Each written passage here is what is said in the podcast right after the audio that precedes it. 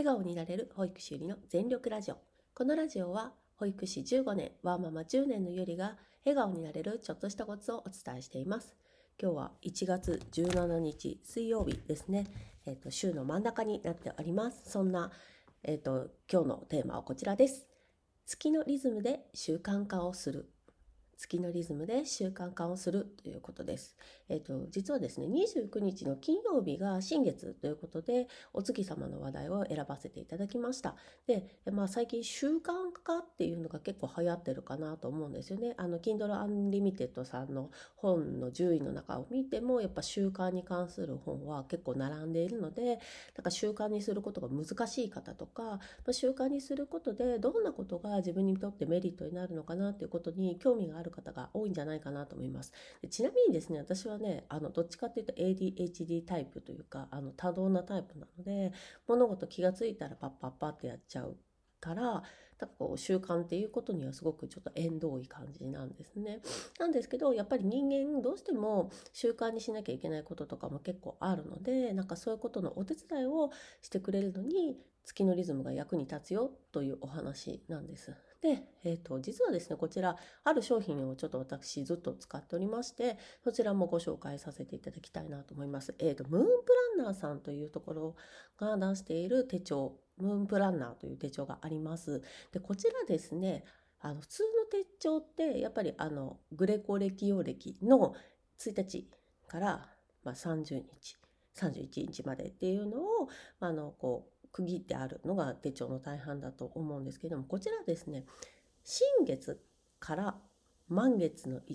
1日前までが、えーと、見開き1ページ。で、えーと、満月から新月の1日前のページがワン見開きページというちょっと面白い作りの手帳になってまして、ま、なんでそういう風になってるかっていうとお月様のリズムに合わせてあのこうプランニングしていくっていうコンセプトなんですよね。非常に面白いと思います。で、まあ、そういうことをすることで何が起こるのかっていうと定期的なリズム定期的な周期を可視化することができるんですね。お月様のリズあのこう周期的なお月様って周期的に動いていますので道かけも周期的に起こるんですね。なので例えばあの28日とかに28日に1回もうあの2サイクルになるんですけれども例えばですね見開き、まあ、新月からその満月までのページの中は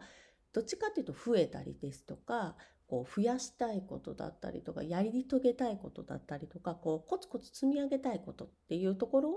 フォーカスしていきましょうっていうふうにおっしゃってるんですね。で、えっ、ー、と満月あそっちが満月から新月あ満月からう新月から満月までですねコツコツ積み上げるのが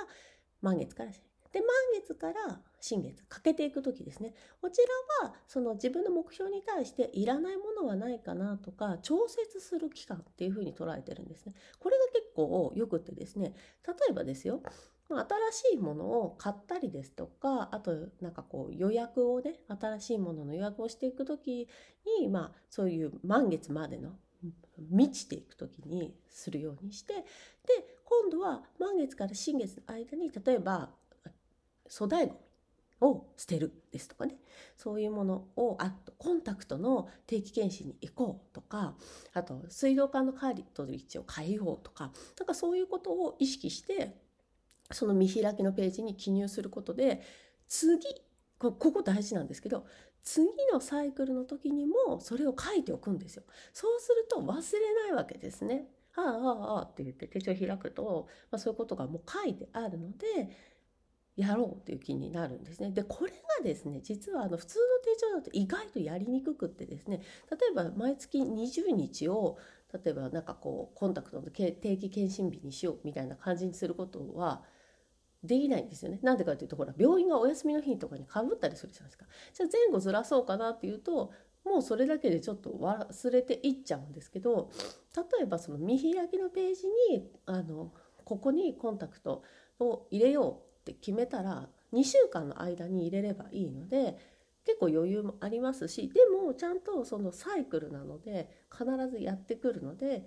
こうちゃんと変えられるっていう風になっています。わかりますかね？ちょっと説明が下手くそですいません。で、今日のテーマです。えっ、ー、と、月のリズムで習慣化をするムーンプランナーさんのお話。えー、新月から満月はコツコツ積み上げる。満月から新月に向けては、えーと、コツコツ、えーと、断捨離をしていく期間と捉える手帳が習慣化のお手伝いになっています。ぜひご興味のある方はあのリンク貼っておきますのでアクセスしてみてください。じゃあ今日の笑顔のコツの一つになれたでしょうか皆さん次回お会いしましょう。バイバーイ。